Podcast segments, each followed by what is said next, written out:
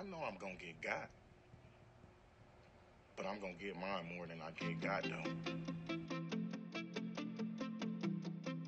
Welcome back, guys. This is episode 26 of Lock It or Leave It. Great week. We had Matt Nelson on the podcast. So before you listen to this one, go check that one out. But without further ado, I'm your host, Jay, and joining me as usual is my co host, Cam. What's going on, man?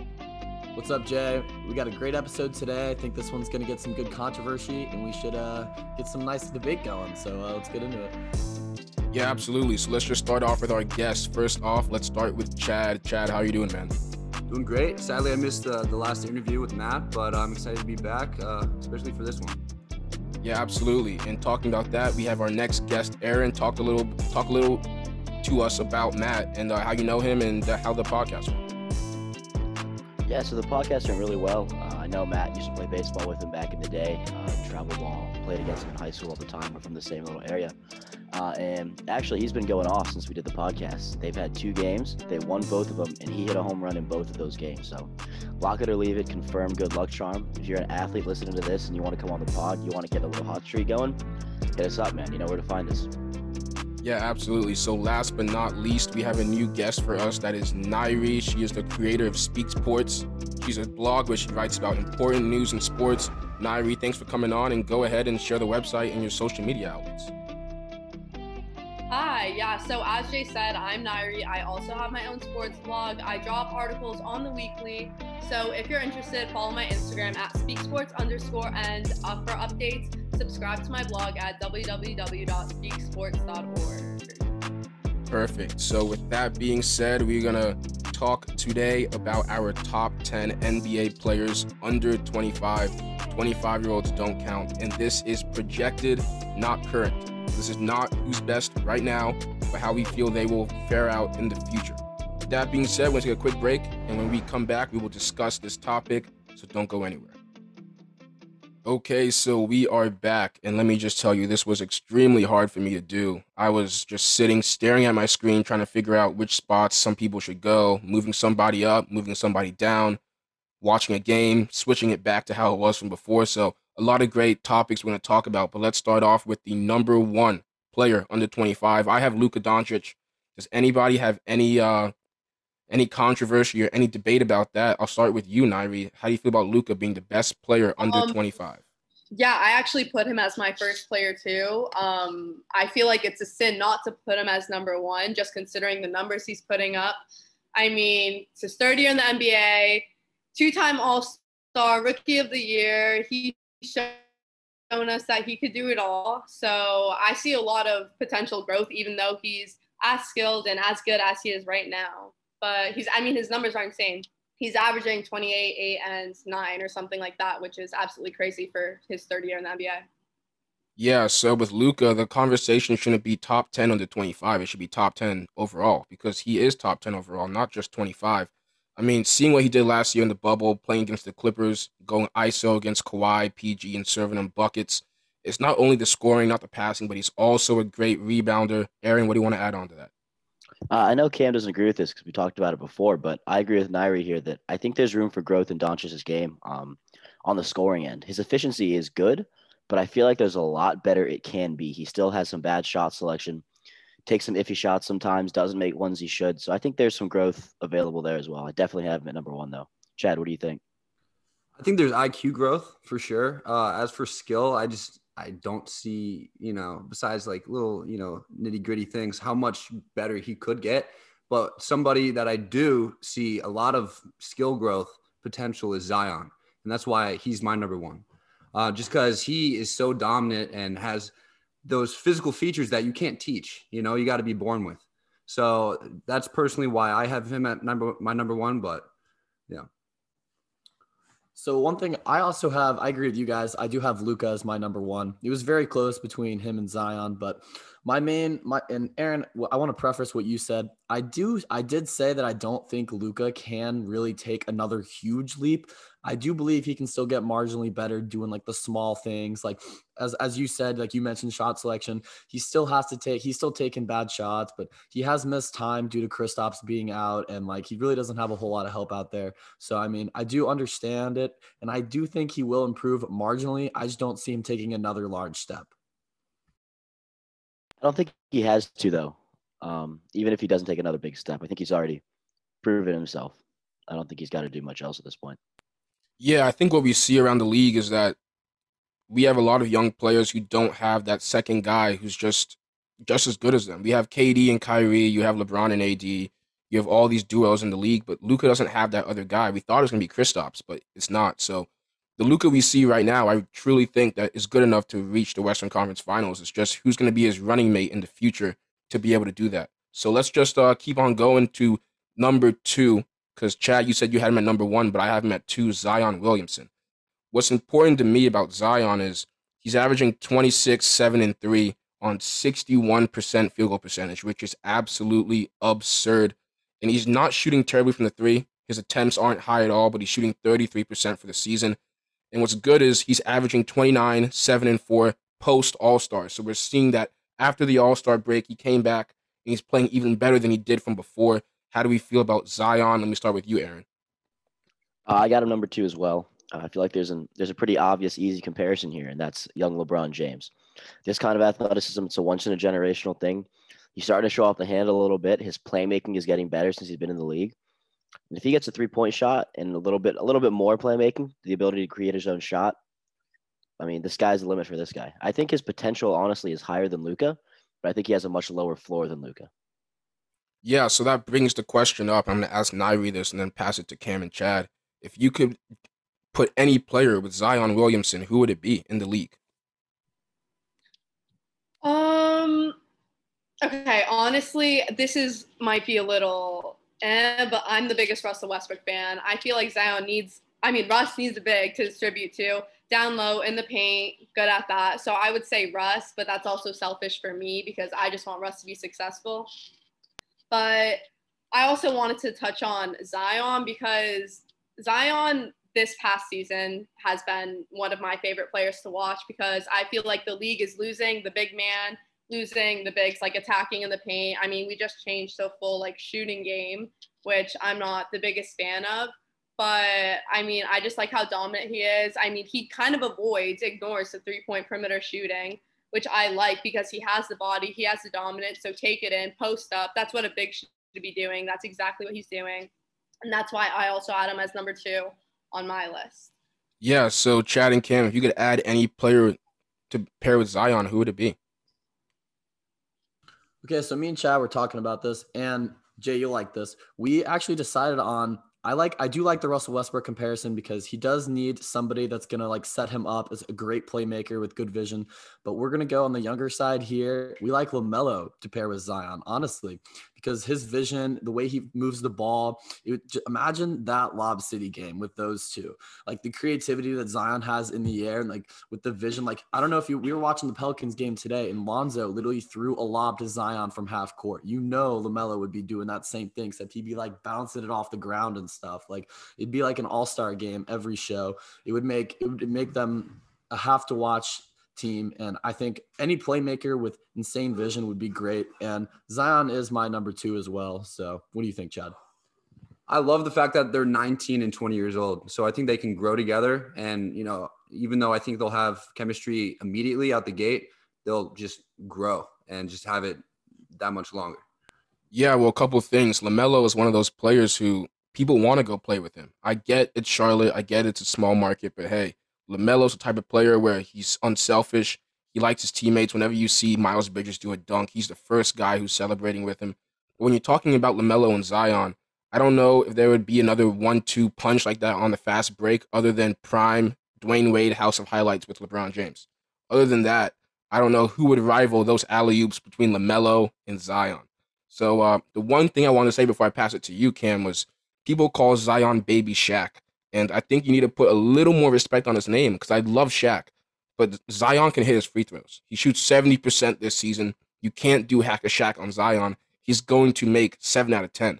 So uh, I think although they are just as dominant inside, Zion definitely has those guard skills that Shaq does not. Cam? Yeah, I'm so glad you brought that up. And I also like that you mentioned his, uh, obviously, we know he's a dominant interior force, but I think where Zion can really take that next step is with his handles and his playmaking, because that's what really sets him apart from. I know Aaron made the LeBron James comparison, and as though he's not my favorite player, I can't argue with with that. I definitely see that in his game, which is why if he could take that step to handle the ball the way LeBron does and get his vision at least near that level, I think that would really help him one thing that I think Zion desperately needs is a patented move. Right now, we're just seeing him bulldoze everybody. It's just straight line speed. You know what's coming, but you can't stop it. At a certain point, when they build that wall, you need a turnaround hook, you need a post fade, you need some type of move that you can really make elite and use as a go to move down the stretch. Aaron, how do you feel about that? I honestly disagree on this one. Um, I think you know the the NBA is trending smaller and smaller and smaller every year. Zion's playing center and he's six six. I think as we see the league get shorter and smaller and it's more shooting based, more perimeter oriented, I think Zion's gonna he's gonna be able to bully his way down there, and I think teams are gonna let him do that because they're we'll take the two instead of the three. You know, I mean it's simple math. Three is greater than two, so I think Zion is what he's doing right now is pretty sustainable in my opinion. Well, talking about the three, let's just hop right into the third pick because my third pick, as much as this pains me to do, and Cam isn't here for this at the moment, Jayson Tatum. What I saw out of Jayson Tatum last night, going toe to toe with Stephen Curry, going shot for shot on ESPN national television with Steph Curry, and winning that game, coming up big. Man, I, I would for the longest was the Devin Booker over Jayson Tatum bandwagon, but the more I see it, I just I have to admit, Cam, you were right, man. What do you want to add on? The timing was immaculate. I am so glad Tatum decided to go off for 44 the night before we had to record this pod because that's fresh in everybody's mind. Jay, welcome to the good side. Join the club. Jayson Tatum is also my number three, and I'm uh, I'm happy to see that our lists are so far aligning, Jay, because it's rare that we agree on this many things together. But I think you're exactly right. Nobody can stop his. He's got that. He kind of looks like a little KD out there. Is that he goes back to that same move, step back to the same side every single time. You know it's coming. He has one move. He still has to clean up the shot selection, I think, but 41% from three. He can do everything. Like that's my guy. Yeah, it's not even a step back. It's a side step. It's crazy. He just steps to the side. He doesn't even step back. But with his length, you're not blocking the shot. Nyrie, tell me why. If you want Jayson Tatum or Devin Booker, and tell me who do you take and why. Um, I also had Jayson Tatum as my third pick. I didn't.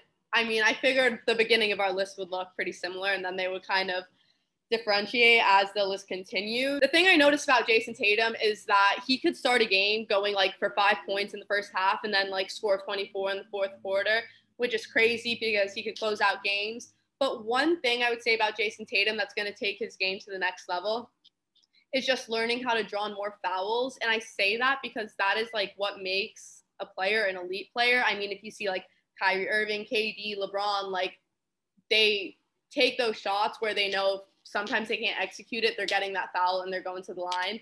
So I think that's the one thing that's going to make him an elite player. But yeah, he's also my number three. Yeah, that's a great point. A lot of players, when they come in the league, they're averaging 16, 17, and then they talk to some of the stars, and then what happens? Two, three years later, they're averaging 25. Why? Because the free throw line. Because they realize that I can get seven, eight free throws a game. I can get my points per game up just like that. But for me, my one gripe against Tatum is he needs to learn how to pass out of the double team. There's too many times where he tries to go ISO, he tries to do a spin back, and when the spin comes, the double is waiting for him.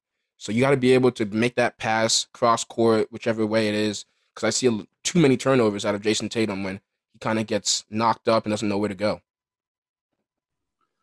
Yeah, I do agree with you, Jay, on that point. And I'm so glad, Nyrie, that you brought up the free throw thing because I was also going to mention that. You, if you're going to be an elite player, you got to. He only averages 4.5 free throw attempts per game. Like that is not enough for how much time he spends on the floor. And I understand a lot of his shots. He's got to be or like step backs, deep twos, which I'm not a fan of, as we already know. But he's got to be getting to the line more and going to the rim, and that's that's where I really want to see him go. Yeah, absolutely. I mean, his shot selection really isn't ideal, but he's an elite shot maker. And the trajectory that Jayson Tatum will go on is completely dependent on how good the Celtics bench and depth can be. Because we see their starting five. You have Jaylen Brown, you have Marcus Smart, you have Kemba Walker, Jayson Tatum. They're a good starting five. But you can't depend on Payton Pritchard and Semi Ojeleye to give you these playoff minutes when they come down the stretch. You know, you need some guys, Trevor Arizas of the world, some veterans who have been there before who can make that play when it comes up. They're on a six game win streak, and I truly think that Jayson Tatum can be the number one player on a championship team. I, I truly believe that. But let's go on to number four. Nyrie, who's your number four and why? Okay, so for my number four, I don't ex- I don't know. I might expect a couple of you to have it, but I put Donovan Mitchell. Um, I put Donovan Mitchell because I mean, one thing I noticed about Donovan Mitchell's game is that he has grit and he wants to get better. Every single time I see him on the floor, he wants to get better. Diving on the floor, diving in the bleachers. You always see him going for the ball, wanting that possession, wanting that play. Um, the one thing I have to say, he has been inefficient lately with his shooting, which makes up an ugly shooting marks, but I see a lot of potential. I mean, he's leading the number one team in the NBA right now. They have the best record. He's the number one guy on the team.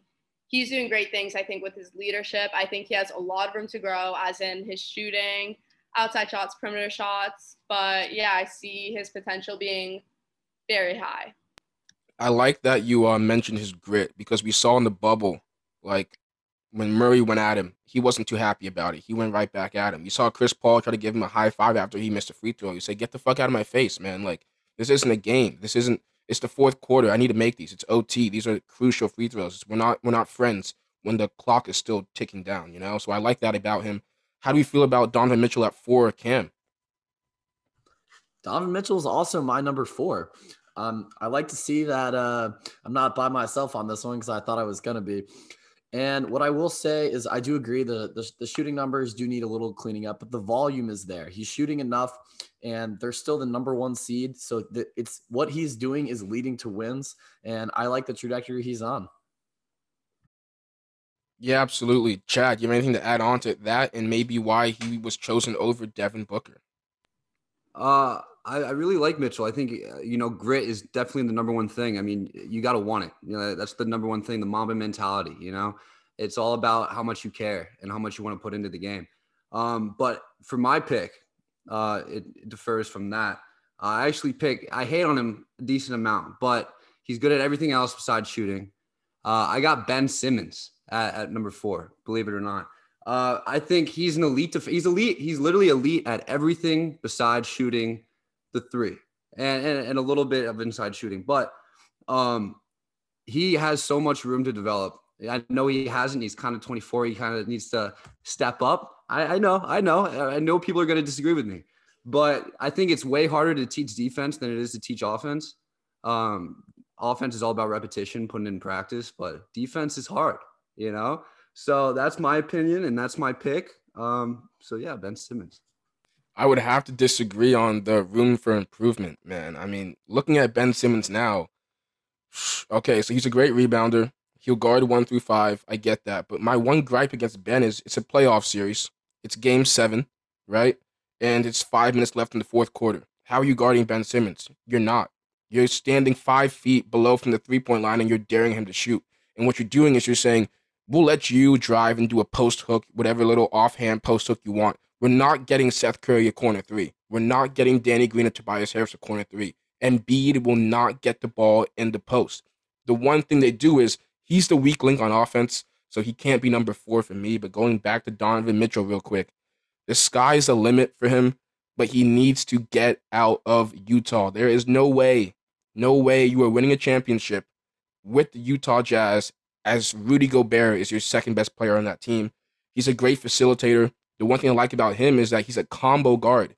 He's six four, six five, so he also plays a lot of point uh, for that team. He can get his shots too. I really like it, and his track record is immaculate. This guy, as a rookie, took down Russell Westbrook, Paul George, Carmelo Anthony, and beat him in five games. Next season, he was an All Star his sophomore year, and then this year he's another All Star, number one team in the West. The most important thing for me is the pre all star and the post all star. He's averaging 24 pre, 29 post. So I like to see how they elevate their game when it counts, when it matters.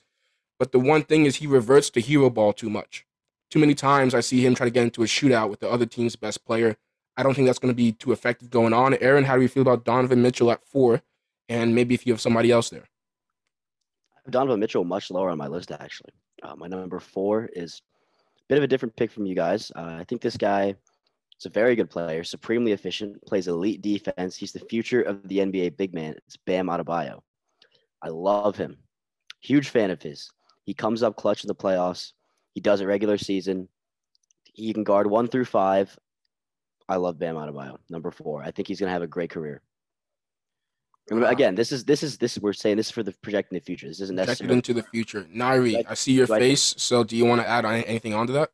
Yeah. Um, I didn't say Bam's name yet, but he is coming up soon on my list. I think he is one of the most versatile bigs in the game. He's only 23 years old. Uh, um, sorry, 23 years old, and he shows up both on offense, on defense. He can match up against anyone you want, re- considering he really isn't even that big for a big. He shoots over 55% from the field. I love watching him. I saw from last year to this season, his mid-range jumper got so much better and I see his I see that happening with his perimeter shoot. I see that happening from the three point line, like next season, the season after. So I see a lot of potential in Bam, and I'm very excited to see where he goes. But he can play defense. He can handle the ball. I give him like two years, and you'll see a big difference in his perimeter shooting. Yeah, so two quick things before we keep going on. Like they said, basketball isn't just about shot making. That's half of the game. The other half is playing defense, making the right reads, being in the passing lanes, you know, uh, setting screens when you need to. The IQ is a big part of it too. It's not just hitting step back jumpers. That's only 30% of the NBA. But going on, my number four, I know none of you guys said it, but I got to do it. It's D Book, Devin Booker. I, I the disrespect that Devin Booker is getting. Don't we realize that the first season where he actually gets a good running mate, they're the number two seed in the West. D Book is one of those players like Donovan Mitchell, like Nyrie said, where he has grit. He come from that Kobe cloth. He's not trying to be friends on the court. You saw him and PG going at it. He called PG a bitch. He said, "Yo, I'm not, I'm not your friend on the court. I know what you did last year. I don't fuck with it." Uh, Aaron, how do you feel about Devin Booker, man? 'Cause I got more to say about it. I mean, Jay, you just said that shot making is only half the game. And now you're picking a guy whose only skill is shot making. So I got to disagree with you here. He doesn't play any defense. His playmaking isn't particularly good. His IQ is is not. It's not there. He doesn't have any IQ. He's just a great shot maker. That's all he can do. So he's gonna have to really figure it out. I don't know if he can. We'll see. Cam, what do you think? Aaron, I'm so glad you brought this up because Devin Booker is a literal traffic cone on defense. This man does not do anything. He hides. He hides on defense. You never see him picking up the other team's best player. Chris Paul is already always guarding their best point guard now. There's a reason Devin Booker doesn't make the All-Star team until somebody gets hurt and he goes in as a selection. It's listen to all the sports centers people. They're like oh the chris paul suns you know? I understand. Devin booker elite on the offensive end dropped seven youngest player to ever drop 70 that's not what i'm arguing with. I'm arguing with he does not shoot good from three. He's does not shoot good from the field. He's he's he makes tough shots sure and he's a great player but he's he's he's still a very limited and not cannot be number four. You see, I don't like this defensive argument, man, because if he had the people on his team were drafted to do that job. Chris Paul is a five-time all defensive team. Why would you put him on somebody else when Chris Paul is the best defensive point guard in maybe the league? You have Cam Johnson, you have Mikal Bridges, two two-way wings who were drafted to take that responsibility off of Devin Booker's shoulders. The reason I took D Book, I get it. He's a shot maker, and I just said that's not all the game. But when the playoffs come around, I really trust that D Book will go head to head, toe to toe with the other team's best player, and he will he will hold his weight. He will do what he needs to do. Uh, Aaron, anything you want to say? Any rebuttals about that? Yeah, we have data on D Book when he was the guy on his team, and his defense was still terrible. I mean, there's just there's not really much else to say about it. Chad. I must say the argument you're making for Booker is the complete opposite or flip flop of the argument I'm making for Ben Simmons. He's the same thing but defense. So I mean, I, I still stand by my decision for him at the four. Well, yeah, here's the thing. I mean, if you're in the playoffs and you want to say, hey, you know what? Let's just put D Book in a pick and roll every single time. All right, do that. It's not like you're putting Kemba Walker in a pick and roll or Lou Williams in a pick and roll. It's completely different. The guy's six six. He can hold his weight on defense. He's not the best at it. I get it. For me, he may be a little high, but I'm telling you, D Book is the truth. I truly believe that.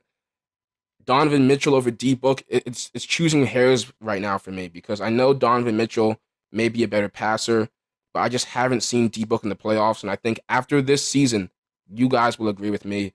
But after that, let's take a quick break and we'll be right back to discuss five through eight. We'll be right back. Stay tuned. Dope. Thanks for sticking with us. We are back going to discuss five through eight. So let's just hop right into it. My number five here comes all the controversy. LaMelo Ball is my number five. Yeah, uh, let's just see how people think about that before I get into it. Chad, how do you feel about LaMelo Ball as number five in the top 25 or top 10 under 25? I love LaMelo. I think he's a great player and he shows amazing amount of potential. His IQ is actually incredible for his age. Um, but that's that's just it. He's he's a rookie. You know, we don't have that much of a sample size at the current state right now to really give him that number five spot. He he might make a list. He's not on mine. He's an honorable mention for sure, but I think that's too high for me. Yeah, I agree with that. I don't think I've seen enough from LaMelo yet to uh to give him that high of a spot for sure. I just don't. Uh, may, maybe another year or two of what we're seeing right now, and I'll be there. But I'm not there yet, Cam.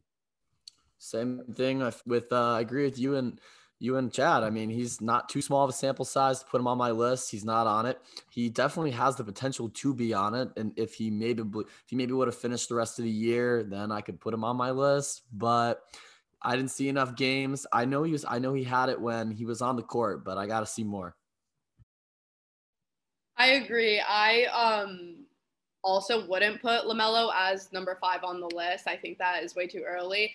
I could see him deeper on the list on anybody's, but way too early, even though I feel like out of all the rookies, we have seen the most from him just because of his like basketball like career prior to the NBA. We have seen a lot from him, but I think number five is too early. But I bring him up later, so I'll talk about it again. All right, so let me just make my case for LaMelo at five because the slander is out of this world. First of all, LaMelo Ball is a better passer and rebounder than everybody on this list except for Luka and Bam Adebayo. Jayson Tatum, better rebounder, better passer. Donovan Mitchell, passes better, rebounds better. Shoots the three better than D Book and Tatum did in their rookie season. But here's where it comes down for me, man. Here's how it comes down to me. When he was on the bench before he started starting, he was averaging 15, 5, and 6 as a bench player, right? What happens once he becomes a starter? He goes to 26 and 6, 20 points, 6.7 rebounds, 6.2 assists. The fact that he's doing that at a rookie level, and it's not only just stats, they were winning. They were the four seed before he got injured. This guy's a winning player. He's age 19. So you guys can make your case. Donovan Mitchell, Devin Booker, Jayson Tatum. They're five years older than this guy. Five years. He shoots the three 37% already. And the one biggest gripe coming out of coming out of high school or I guess Australia was that he wasn't a good shooter, that his shot was fucked up. He can shoot the ball. He passes better than anyone but Luka. He's already an elite rebounding guard. At his age, I don't see why he doesn't get that nod. I get it. You want these guys who are already proven.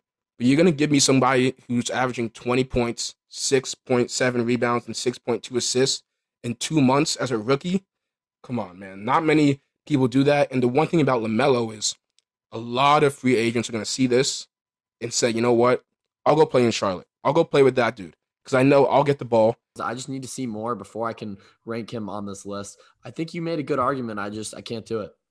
But why more? Like, what more do you need to see out of him? I'm, I'm actually I'm actually curious. Nyrie, maybe you could help me out with that because I don't know what else I need to see. He shoots the three well. He's a great passer, a great rebounder. Yeah, I have him on my list also later on my list. I think he's one of the most entertaining players in the NBA. I love watching him. I mean, I could watch him play all game long. Prior to breaking his wrist, we have seen so much improvement from his first game to where he ended before he got injured.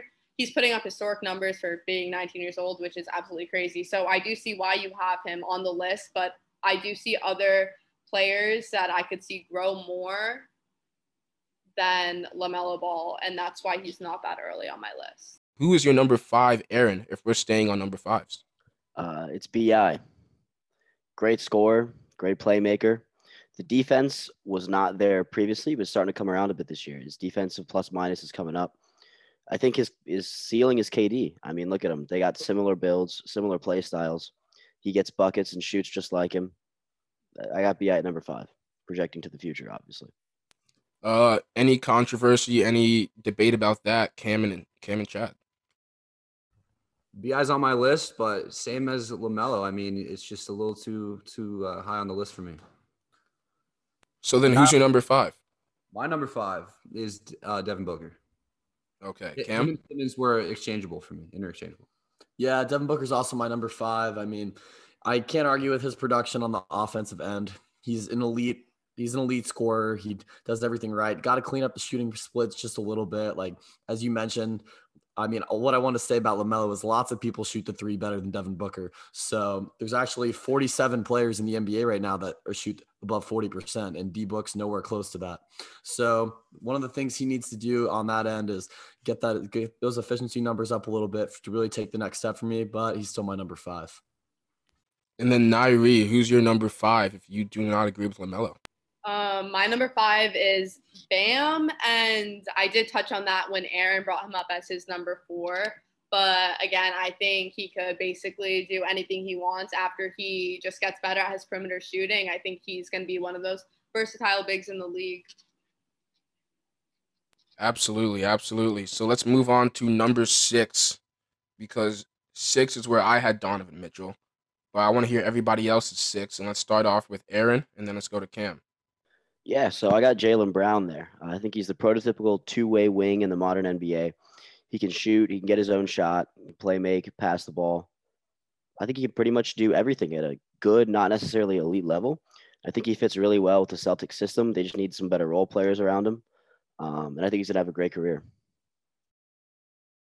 Yeah, absolutely. Bi for me is uh, I don't know because he's a shot maker. I get it. He's long. He has it, but who's he going to be paired with? What team is he going to be able to thrive on? Because when I think about these projections, I'm not thinking about how many All Stars is this guy going to have or how many points is he going to average. I'm thinking about how he can produce in the playoffs when it comes and it matters most.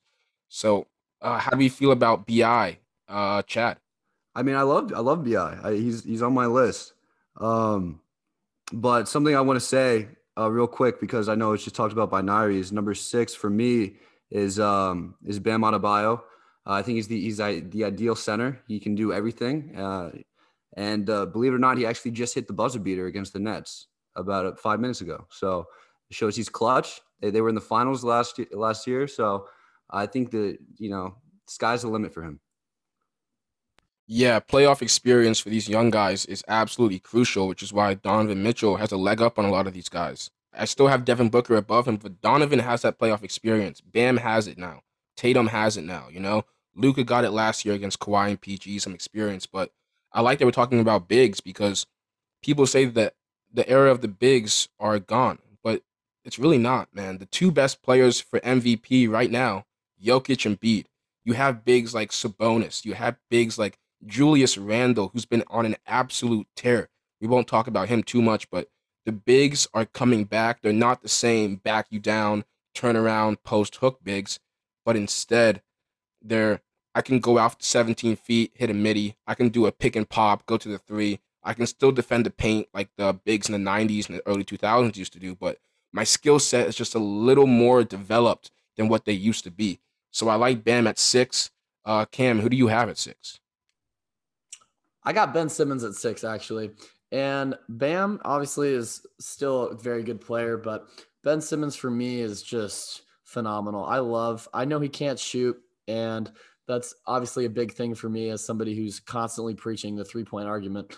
But I just, I, he's just so fluid with the ball as he's he's a top three defensive player in the league right now in the in rating and efficiency and blocks and steals every every single thing. So for me, he's still up there and he still gets my number six spot. Uh, if I'm a Houston Rocket fan, I will always, always hate the Rockets GM and owner and despise them for not doing that trade with the Sixers.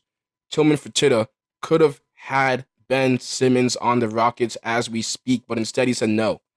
For some reason, I'm going to take Brooklyn's offer, which gave me Oladipo. I didn't even want Caris LeVert. These draft picks that aren't going to help me out in the future. It, it just pains me to see because wishing my one wish was seeing Harden and Embiid together in the playoffs. That would be an absolute tear of a duo. Personally, I think Harden and Embiid are beating Durant and Kyrie in the playoffs. That's just how I feel about it.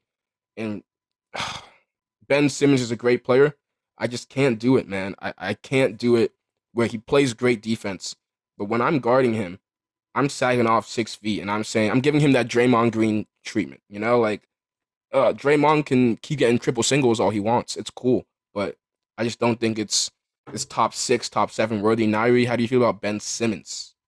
Okay. Um, I'm actually not the biggest um, Ben Simmons fan. I just don't really see that much growth in his game right now. I mean, I know you guys critique him a lot for his shooting, but like people that don't shoot, they figure out other ways to figure it out. Like he drives in and he could post up and do his thing. I mean, like Russ, he can't shoot well. People back up, let him shoot, but he doesn't need that. He'll split the defense, he'll drive right to the hoop. That's exactly what basketball is about. You figure it out, do what you do best. But he's definitely not my number six. I could bring up my number six right now if you guys want me to, or I could wait if you have something to say. Yeah, uh, hold on one second. I'll give it right back to you. The thing about Simmons for me is that I don't think that his team is built for him to succeed. I don't think you need a dominant big man who eats up the paint for Simmons. You need him to be able to do that. I think for Simmons, you need him to be that point forward. You need to spread the ball out, have shooters on the perimeter, kind of like Giannis, where even Brook Lopez is stepping out, hitting threes consistently and just let him go to work with all that open space around him. Because Ben Simmons in the open court, top five player in the league. When he's 6'10, he runs like a point guard, runs like a shooting guard, and you're not stopping him if he's ahead of steam. Aaron, we see your faces, so let's bring it up. Uh, talk about why you're upset, and then right back to Nyrie for her number six. I just Ben Simmons can't shoot, and he doesn't even seem to try to shoot at all. Whereas I have guys on this list, obviously, that can't shoot, but they're working on it. You know, Bam's shown growth in his free throws in his mid range. I'm assuming his three will eventually come along. Zion's starting to show some growth in his three pointer. But Ben Simmons is just, he's not even taking them. He's scared. He's scared. He's too timid. He's too scared.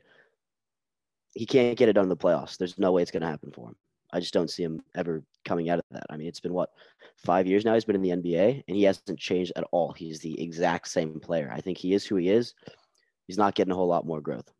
That's what I see in Ben Simmons for my number six, I have Jamal Murray, and I was debating putting him at my number six, but then I was just kind of reflecting on like what I've seen from him, and I've seen such a big difference in his game from even last season to this season.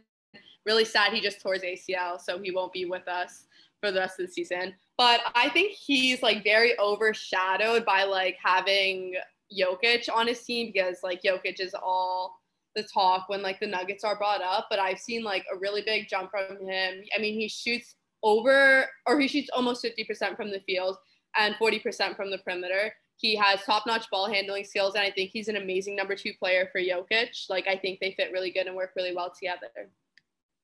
Yeah, my number six actually is a teammate of both of them, but it's not them. It's Michael Porter Jr. He's 6'10, and I like you said, he's being hid behind Jamal Murray and Nikola Jokic, where he's I, am telling you, if you gave Michael Porter Jr. his own team, he's averaging 21 points right now a game. This guy is fluid, has a great shot. He has that swag and that confidence too, where you saw him hit the three, turn around before it even goes in, where he knows I'm good. I know I'm nice, and I'm gonna play like I know I'm nice. Michael Porter Jr. is really good to me. 6'10, can guard your best defensive player, can hit shots, can space the floor, can also finish around the rim. We saw him absolutely murder Montrezl Harrell in the bubble with that dunk. I, I think MPJ is the future of the league, someone who's just as tall as KD, 6'10, 6'11, but can hit that shot consistently too, and has a little more mass, a little more weight behind him than someone like Kevin Durant. How do you feel about Michael Porter Jr., Cam? Yeah, I'm a big fan of Michael Porter Jr. He's obviously I already told you that Ben Simmons is six on my list, but I'm not mad with your pick here, and I can definitely understand the reasoning. Obviously, we saw him in the bubble just coming down. He he, he also like mirrors like that KD flow, like just like you said, like he's literally just gonna come down and yank a three, and he's six ten, super deep in your mouth, and there's not a whole lot you can do about it because you can't really contest it when he's released with his such a high release point injuries have been a concern. That's why he's not as high on my list. I mean, he's struggled to stay healthy and like I, I understand the potential and like I but injuries have been bothering him since college. That's my main that's my main problem with him. But I really do think he has the ability to really become that player. Yeah, perfect segue, man. I remember being in high school and I was watching Ball is Life mixtapes with Michael Porter Jr. just absolutely demolishing everybody. Him and Trae Young demolishing everybody. And I was like, dude, this guy's going number one. He goes to Missouri, has the back injury, slides all the way down to number 14. The Clippers had back to back picks. They had 12 and 13. They picked Shai Gilgeous-Alexander, not a bad pick, and Jerome Robinson. It kills me to think that Jerry West had two opportunities to get this guy and said, nah, I'm going to pass on him. He could be helping out a lot of other teams than the Denver Nuggets, but the Nuggets got a good one like Nyrie said earlier, they got Jamal Murray too. So the Nuggets' future is so, so bright. If they can be healthy, all be healthy. Like I said, I'm a Lakers fan.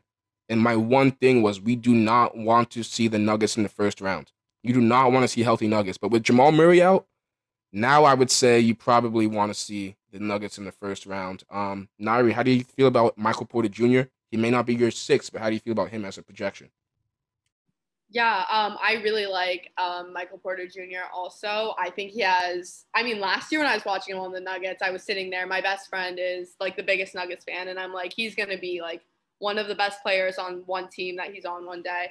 So I think he has great a great future in front of him in the league. Um, doing it all right. Um, I definitely agree with you, but he isn't in my top ten.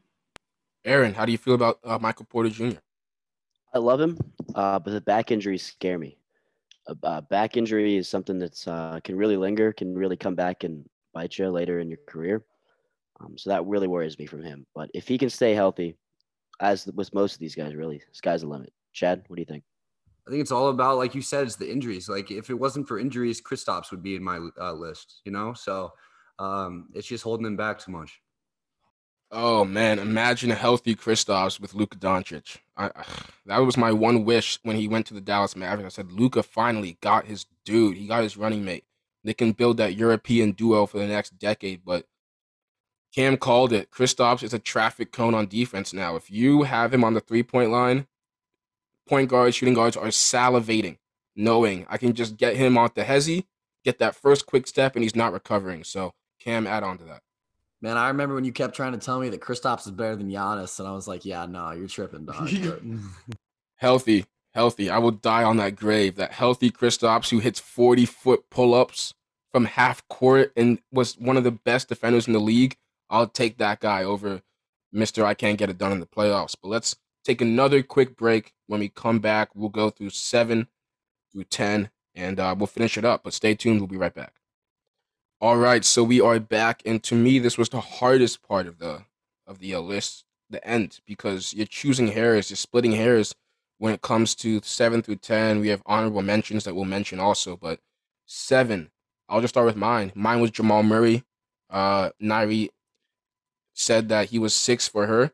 Jamal Murray, I get it. The regular season stats may not be what you want, but I don't care if the playoff stats are what they look like.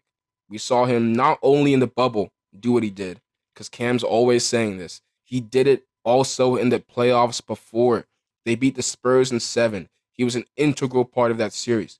They go against the Blazers and it goes seven, and he was going toe to toe with these guys. I don't like the bubble argument, so Cam, I'm gonna throw it to you. Jamal Murray, this is not a fluke thing for the Nuggets or any other team in the bubble, including the Heat.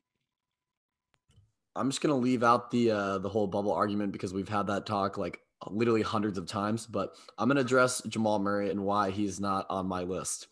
because I I realized how good of a player he is, and he even his performances in the bubble and in the playoffs before, he does look like Steph Curry at times. He's got all the moves. He, he the way he can get off the ball and get his shot off is so entertaining to watch.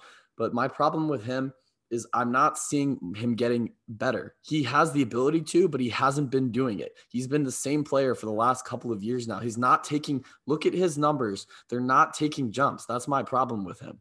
And Jokic is literally setting him up and is the best player on his team. So that's why he's not on my list.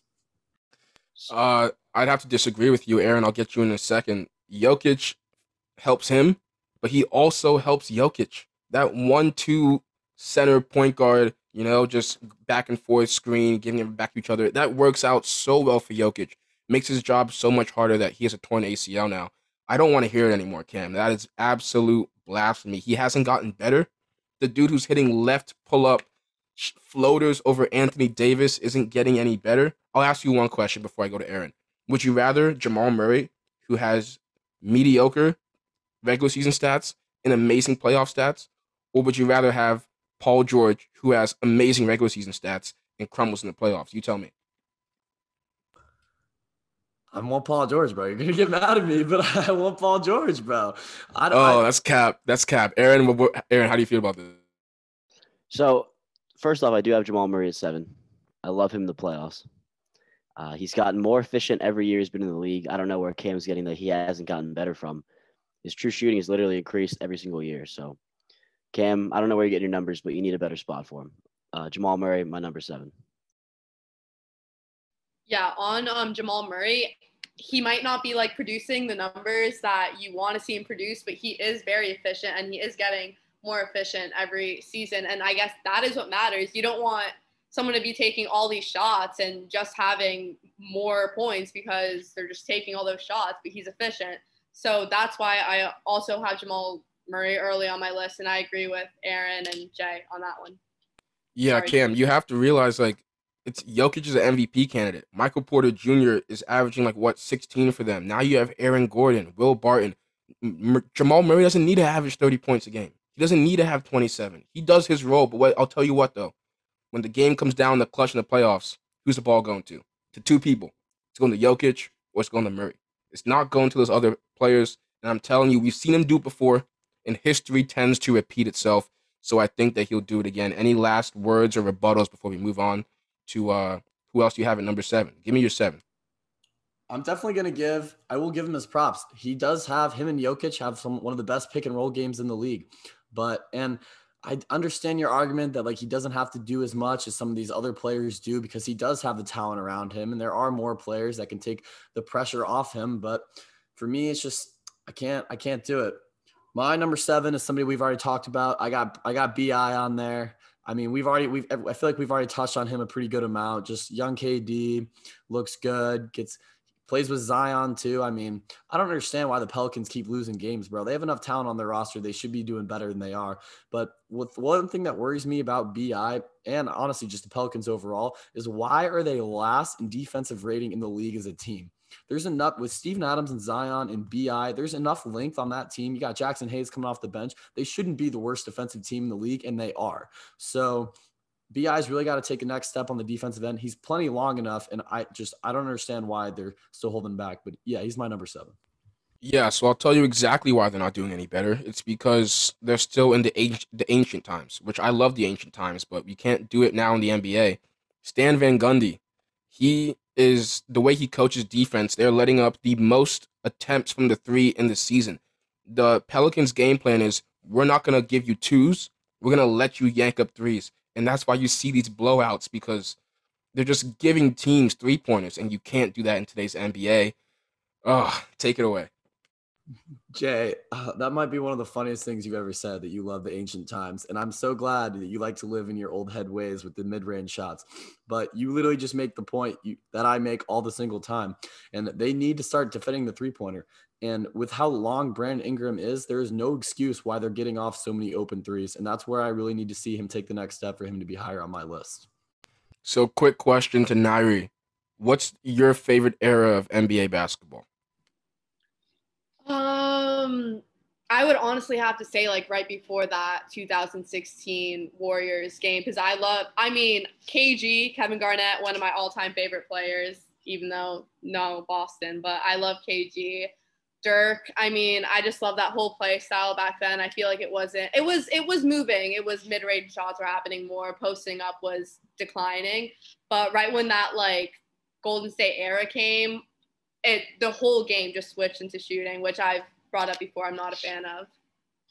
Yeah, so why aren't you a fan of it? Is it more for how the game looks, how it's played, or you just don't like the stats being too much into the game? No, I mean, obviously it looks good when Steph is just like throwing up shots and they're just going in from feet, feet, and feet away. But I miss like the whole dominant, let me put my body against you NBA. Like I miss seeing that. And that's why Russ is my favorite player. And I'm sorry I said this again, but I just love how dominant he is. I love that he's aggressive. I love that he go I mean last season he was leading the league in points in the paint and he's a point guard. Like that shouldn't be ha- like that's supposed to be a big man's duty. Like why why does he have that? You know, that's not supposed to be what he's doing, but he was doing that and that's why I love him. I feel like the league I I need I need more from it. I just can't do all the shooting. Nyrie, me and Aaron are about to come for your neck real quick. But uh, one thing I'm gonna say is the I know I know you guys like to live in your uh, the mid range days, and Russell Westbrook was one of my favorite players of all time previously.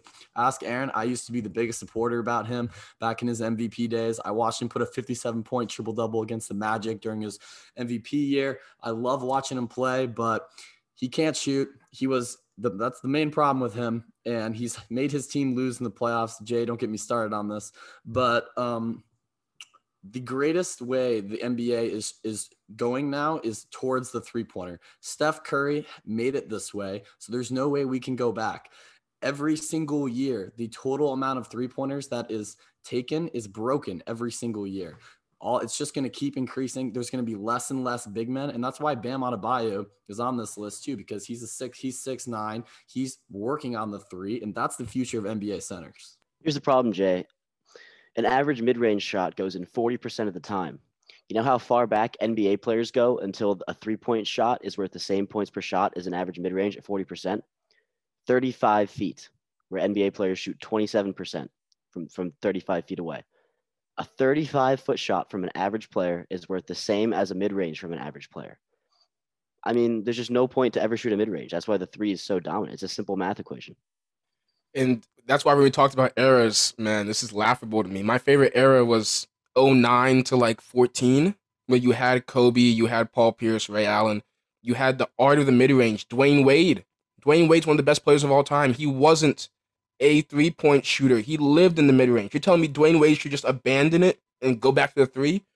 No, not at all. You telling me Lamarcus Aldridge? If he played today, he would. if, if if Dwyane Wade played today, he would have a similar offensive efficiency profile to Jamal Murray. I completely disagree. Those threes, you'd be coming off screens. You can disagree all you want, but we we we're seeing it right now. We're seeing it. There's a reason people don't shoot mid range. It's because they're not an efficient shot. It's not worth shooting. Cam, what else do you have to say? I know you like this too. Aaron, you're literally just spitting facts and they don't want to hear it. But I got an interesting thing for Jay real quick.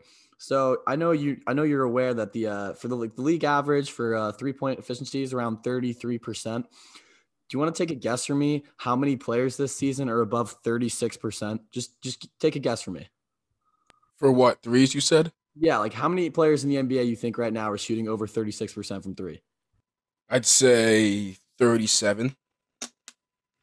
Dog, there are 116 players in the NBA that are above 36%. Oh, I thought you meant percentage of players. Okay. Oh, yeah, no, percentage. And then there's 47 players that are above 40% from three. So you need to just understand, old head, that we are going this direction in the NBA. Everybody needs to shoot threes. The mid range is a dying shot. Adapt you know what? While, while we're here, since we're here, let's just stay here for a second, man, and let's just completely disregard what we're talking about for a second here. Here's the thing about the three point shot. You may like it. The stat nerds who sit in their in, in their house eating hot Cheetos off their stomachs can like the three point shot. That's fine. The thing is though, the viewership is not gonna like that.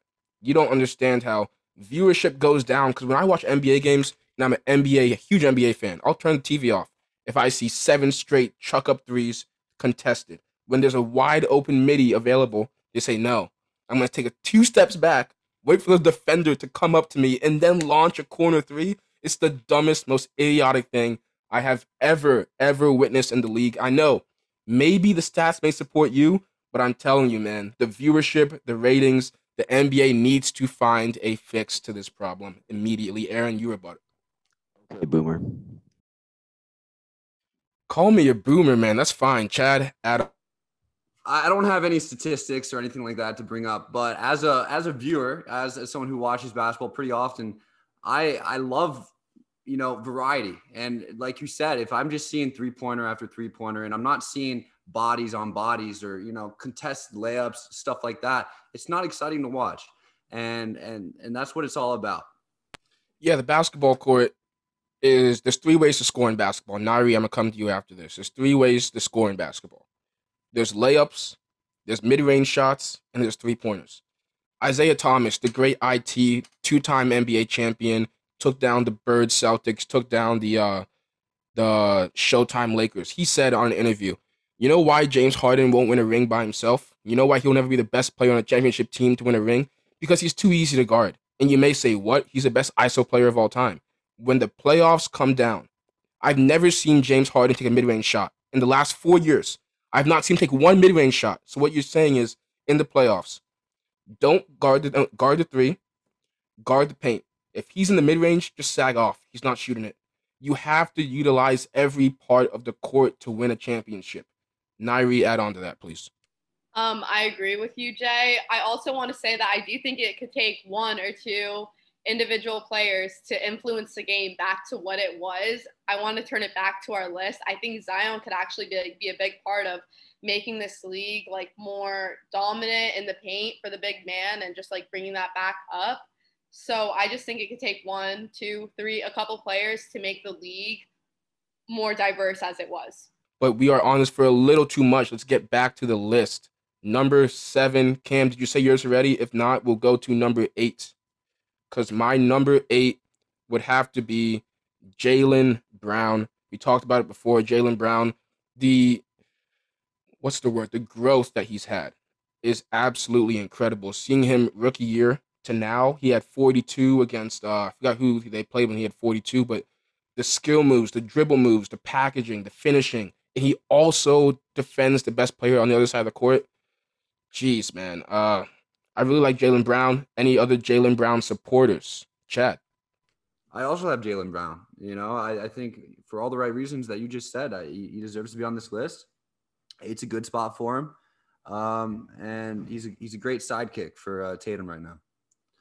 Yeah, I love that combo with Tatum. He's also my number eight. That's weird how we all have him in the same place, but nobody nobody else brought up 40% from three as well. He took a huge step this season. I mean, I love to see the progression. And as you also mentioned, he's an elite, def- not an elite defender, but an above average defender. And he is guarding the other team's best player most nights.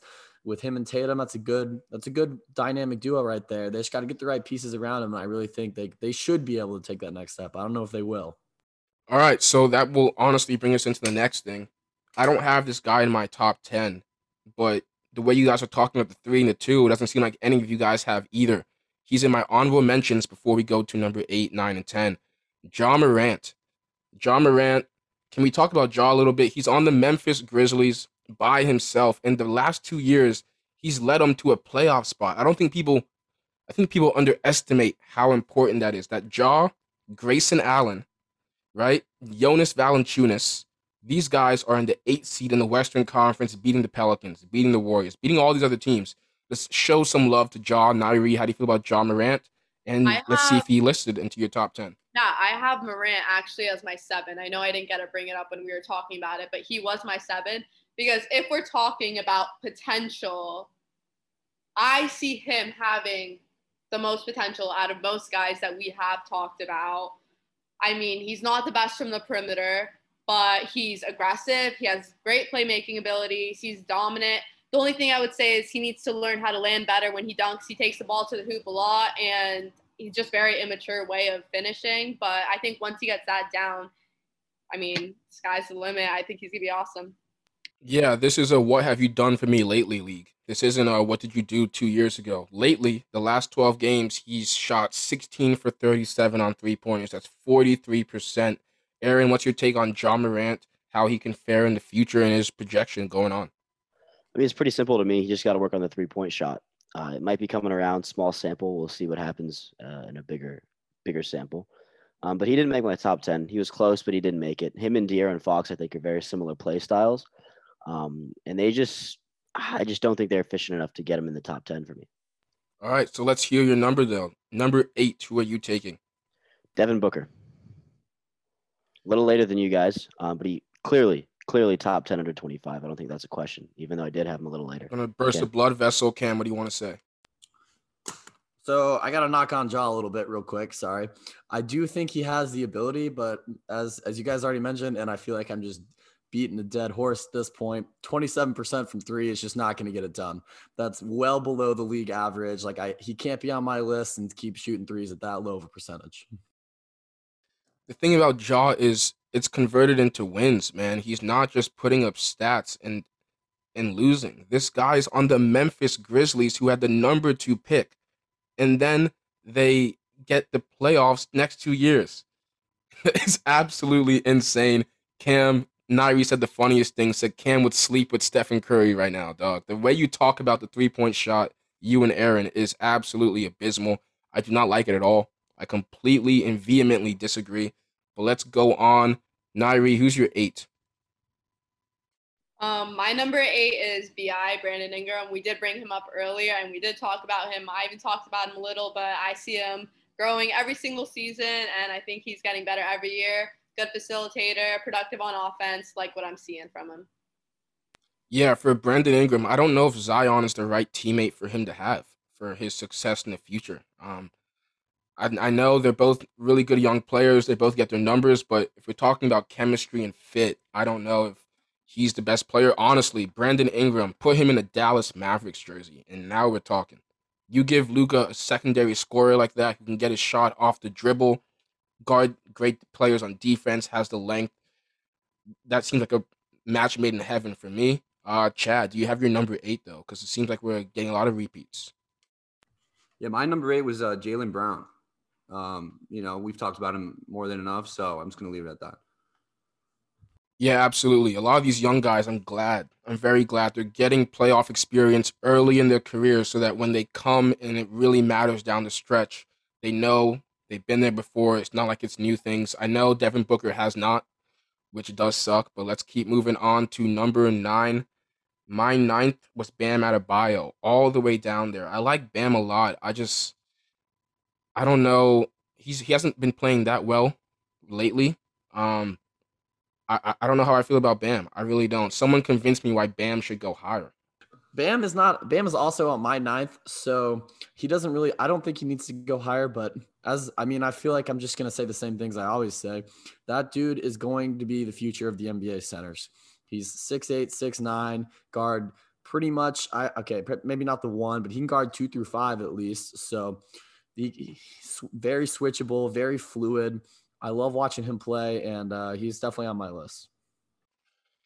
Bam is just in the second tier of centers, though. Like as good as he wants to be, you'll never be Jokic. You'll never be Embiid, in my personal opinion. So how does he overcome that? To me, Bam is in that Domantas Sabonis range, that Julius Randle range, where it's like they're good, they're multifaceted bigs who can get a bucket on the move. Bam, if he can get that mid range, like Nyrie said earlier, that free throw jumper consistently, he got better at it in the bubble.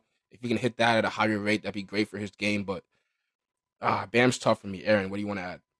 Uh, Bam's facilitating has improved a lot this season. I think that's something we could also see continued growth in the coming years. I think that could really put him over the top. Because I mean, if you looked at Jokic or Embiid at this point in their career when they're 23, would you have said that they're going to become what they are now? Probably not. Embiid, absolutely. Maybe not Jokic. Nyrie, take it away. Okay, yeah. So um, we're talking a lot about Bam not reaching like Embiid's level of play, but Embiid is 27 years old, I think, right now. If you guys could second that, I think he's 27. Bam is 23, and as I said when I was talking about him earlier, when I put him as like my top five or something, I think in a couple years he will be at that level because he is growing every single time he steps on that court. So I see him growing to that level eventually in a couple years. Yeah, I think if you're a coach, the perfect center you want is Bam Adebayo. You can put him at the four, you can put him at the five, you can guard your three, four, and five. He can do a lot for you. The block he had on Tatum was absolutely massive in that game six against Boston. So, you know, we've seen him do it before in the playoffs, but let's keep on moving to the 10. Number 10. I'll start with you, Chadd. Who do you have at number 10 and why?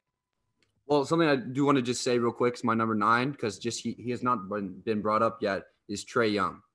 Um, I know he's he's not the greatest at defense. He's a smaller guy, um, but his offense he's basically Stephen Curry, but slightly worse at everything. Um, so I, he's slightly shorter. He's slightly you know less efficient. All that. Um, but I think he deserves a spot. So I got him at my nine. Yeah, Trae Young's a Dollar Tree Stephen Curry. Um, it's he, he's he's not the same dude. What the thing about Trae Young that kind of upsets me is I'm like Trae Young. You know, I think he's a great passer. He can shoot the ball well. I don't like how he draws these stupid fouls where someone's on his back and he just throws it up and gets two free throws. I know it gets you points. I get it. I don't like that. But the most important thing I don't like is he is a liability. Say Devin Booker's a liability? No, Trae Young is a liability. In the playoffs, he will be put in a screen pick and roll every possession, and they're gonna say, "All right, go to work. You got Trae on you, ISO, go to work." So how do you feel about that, Cam? Because I know that you want to get a word in. Yeah, I mean, you pretty much. Uh, he's my tenth spot, by the way, so I shouldn't bring that up yet. I was gonna. You said you said Dollar Tree. I'm gonna upgrade him a little bit from there. I think he's Walmart Steph Curry. So like, if Steph Curry's Publix, we'll put uh we'll put them or him at Walmart. I think Chadd hit everything exactly right. Like he does look like Steph at times, and then there's times where he looks like Tony Snell. You know what I mean? So like it really depends on like which Trae Young you're gonna get. Obviously, his shooting numbers really aren't there yet, but a lot of that is due to he he takes bad shots a lot of the times and super like I love his range though. Like he's one of the more entertaining players to watch. I know you mentioned you don't like how he like jumps into foul calls and stuff like that personally i do like that because he gets lots of he gets way more points doing that and it helps his numbers for sure. So that's why he gets my 10th spot. Yeah i have him at 10 as well. And like you said about the defense with devin booker i agree with that. That's why i have him lower than d-book. Um, but i think the offense is there. It's great. The foul thing is a little a little gimmicky but it works you know? It works. He's a great foul shooter. So when he does get to the line they're knocked down. So big fan of Trae Young. Hope we get to see him in the playoffs this year. We'll see what he can do. Very excited to see it. I agree with you. I mean, his offense is awesome. He's a very entertaining player to watch, but I just think he's an immature player at the end of the day. I don't think he has really set in his basketball skills. I think he has a long way to go, but I don't honestly see him being having that much potential. So I don't have him in my top ten. Yeah, um, I slandered Trae Young, so now I'm gonna flip the switch and give them a little bit of props, man. The Atlanta Hawks right now are sitting in the four seed, sitting in the four seed, and they've had a plethora of injuries this whole season. DeAndre Hunter has been out for ex- extended period of time.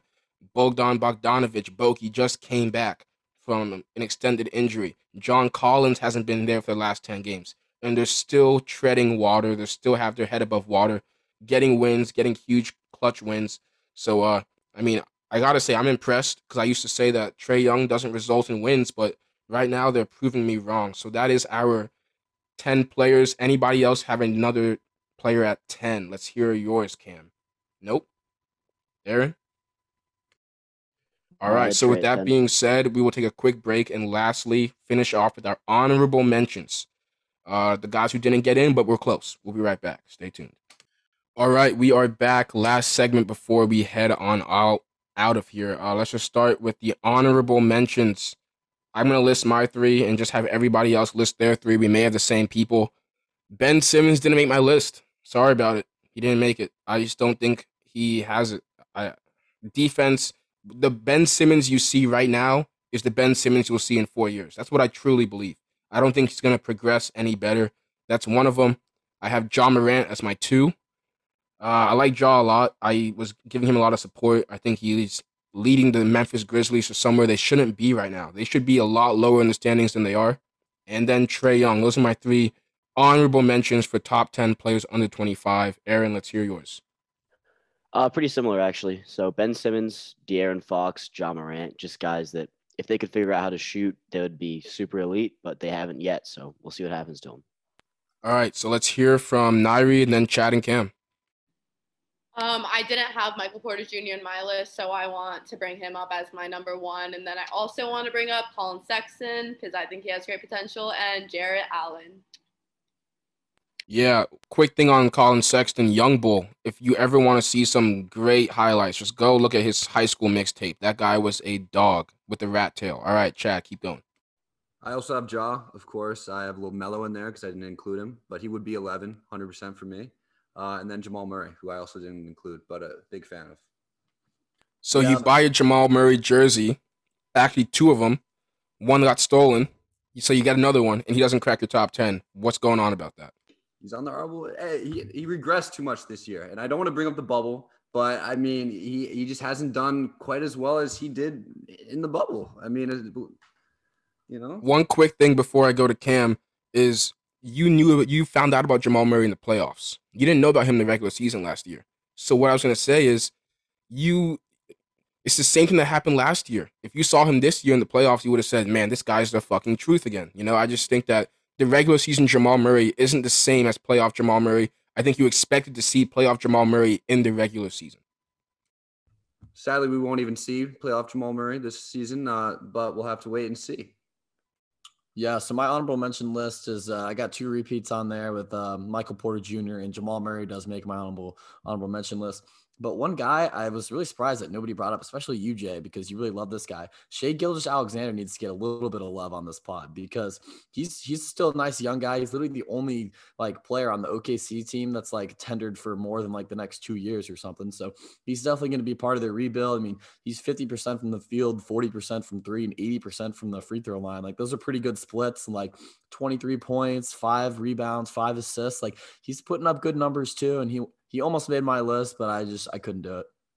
Yeah, my only gripe against Shai is that he's on the Thunder. You you where are you gonna be in five years on the Thunder? There's a rebuilding team. I don't think they'll make the playoffs or even scratch it for the next four years. So we'll see what he does. Maybe he'll just be a stat guy. But that will close out our top ten players under 25. Do some sign offs, and then we'll get on out of here. Cam, what do you want to say? Uh, this was one of my favorite episodes. I mean, I'm we, glad we got to get in uh, into the three point discussion again.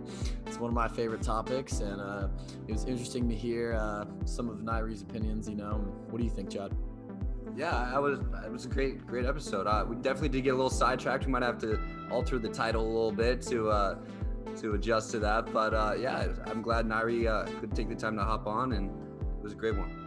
Yeah, absolutely. We veered off. Uh, we took a sharp left turn there for about 25 minutes, but I think it was needed because you guys needed to know how wrong you are. Nyrie, give them one more time your outlets, how to reach you, see, speak sports, read your blogs, and everything. Yeah, well, first I want to thank Jay and Cam for having me on the pod. I had a lot of fun.